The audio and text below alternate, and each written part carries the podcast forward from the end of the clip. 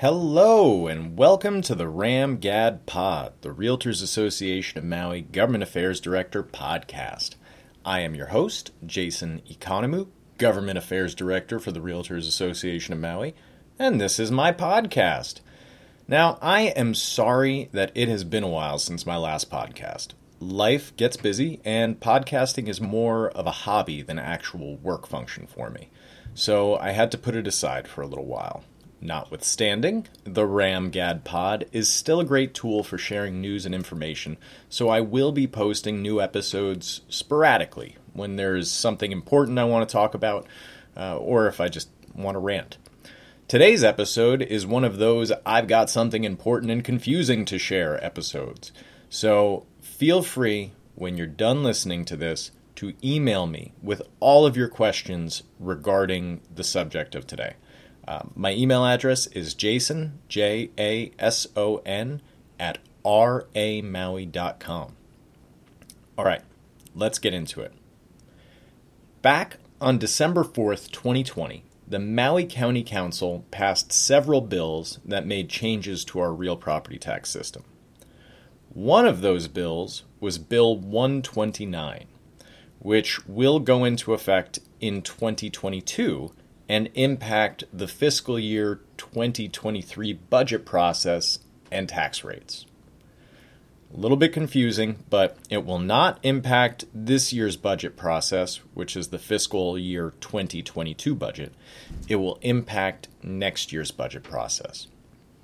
So, Bill 129, which is now technically Ordinance number 5159, will have a mixed impact on property owners, meaning that it's got some good impacts and it's got some bad impacts.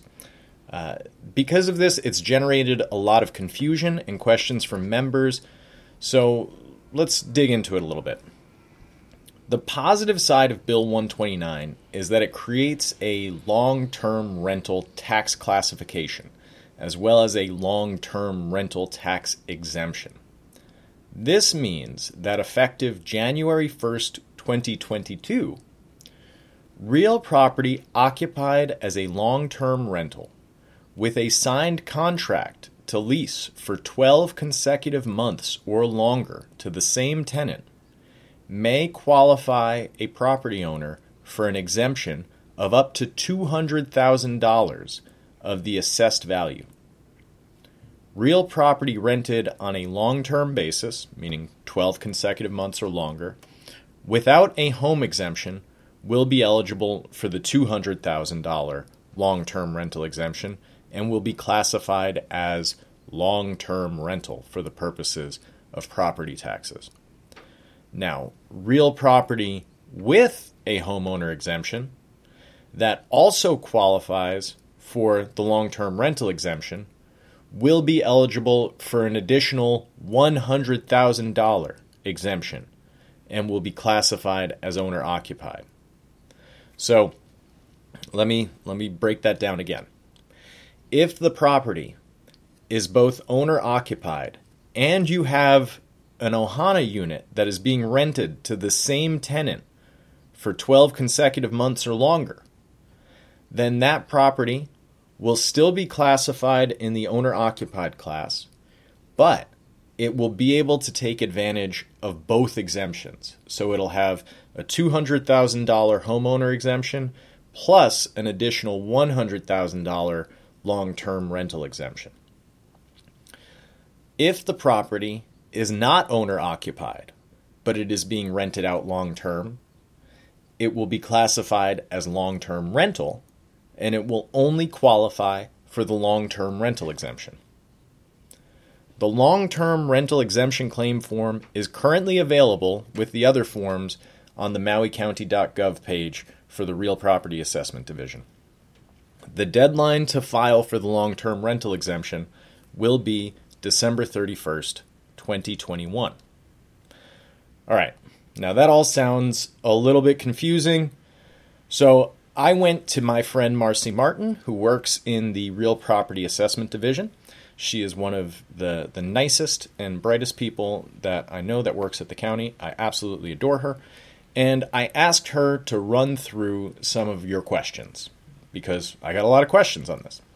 Um, I want to thank Karen Carlson in particular for coming up with some really great hypotheticals. So, everybody, when you see Karen, um, please thank her because she's doing a great service by asking these questions that I know a lot of us have. So, I'll go through these questions and the answers now. Question one If you have an owner occupied house with a long term rented Ohana, will it qualify for a $300,000 exemption?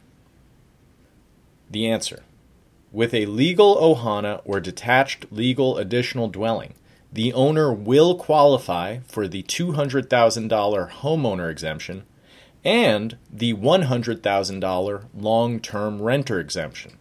So the answer is yes. The two separate exemptions together will total a $300,000 exemption for the whole parcel. Question two what if I have an owner occupied house with a room or multiple rooms that are being rented long term? Would this qualify for the $300,000 exemption? The answer is no. That will only qualify you for the homeowner exemption, which totals $200,000. Question three What if I have a condo rented long term in a building that allows for short term rentals and is zoned hotel and resort. Would this qualify for the long term rental exemption? The answer is yes. That is very important. The answer is yes. Condominiums that are one unit, regardless of zoning, would qualify for a $200,000 long term rental exemption if there's documentation that the, the unit is being rented to the same tenant for a period of 12 months or more. All right. Question number four What if you have a condo that is rented long term in a building zoned apartment that allows short term rentals and is on the Minatoya list? Would that qualify for the long term rental exemption? Yes, again. Condominiums that are one unit, regardless of zoning, would qualify for the $200,000 long term rental exemption. All right, question five. What if you have a single family home with multiple rental units and none of them are owner occupied? Here's the answer one house gets the $200,000 long term renter exemption and the entire property gets put into the long term rental tax classification as long as none of the units are being rented out short term. So you can't get a different exemption for each of the units that's being rented, but you can get the $200,000 exemption on one of the units, and then you can claim the tax rate, the long term rental tax rate for the whole parcel. Important to note. All right. Question number six. I am very clever. What if I rent to myself? Can I get the exemption then? The answer is no, Mr. Clever. Even if you rent to yourself, you are still an owner. Now, question number seven. What if the property is owned by an LLC that rents to me. This one gets a little complicated. So you might qualify if the unit is occupied as a long term rental property for 12 months and under a signed contract to lease. However, if you do not occupy for the 12 months due to visa issues or having a second home elsewhere, you probably won't qualify. And you really don't want to try and be using this as a as a means to, to get around paying taxes because two things are certain in life death and taxes. Now, if you control the LLC and you live there all year long, then you might be able to qualify, but you're really better off having the LLC rent to you for upwards of five years or so so that you can qualify for the home exemption. Otherwise, Um, I mean, if you try and be too clever, you might get slammed. So, just a forewarning um, use this in the spirit in which it's intended. So, I get that these questions uh, or, or these scenarios might have just made you more confused than you were when you started listening to this podcast, and I apologize for that. Uh, the good news is the Real Property Assessment Division is actively working on a frequently asked questions page to address your various questions that I've just caused. And they are also working on an infograph to make navigating the new tax system a little bit easier. So that covers the good parts of Bill 129. But I did mention that there are some not so positive aspects of the bill as well. Though RAM has been a proponent of creating a separate tax class and additional incentives for property owners who provide long term rentals, we did oppose Bill 129 because of some of the more troublesome aspects of the bill. The most troublesome aspect of Bill 129 is that it removes the portion of the Maui County Code that relates to real property tax classifications for condominium units and actual use declarations for condominium units. Now, without the ability to declare their actual use, condominium units will end up being taxed based on quote unquote highest and best use of the property, unless some other property tax exemption applies and puts them in a different class. You know, for example, the homeowner exemption could apply and put them in the owner occupied class or the new long term rental exemption could apply and put the property in the long term rental class. Now, this means that if you don't have an exemption that applies, and you have an apartment zone condominium that is allowed to do transient vacation rentals pursuant to its zoning and being on the Minatoya list you might end up being taxed in the short term rental classification by default, even if the bylaws of your condo association prohibit TVR use or the owner has never conducted such use. This is a drastic change to the status quo, and not nearly enough has been done to prepare property owners for this change. Now, a lot of condominium owners noticed that uh, they were abruptly reclassified this year from the non owner occupied class to the short term rental class. Could be worse next year. So be on the lookout for that. Now, both of these bills have already been signed into law, so you've missed your opportunity to formally oppose the legislation. Notwithstanding, you are still allowed to reach out to your elected officials whenever you want and share your thoughts. All of their contact information can be found on the Council's website, mauicounty.us.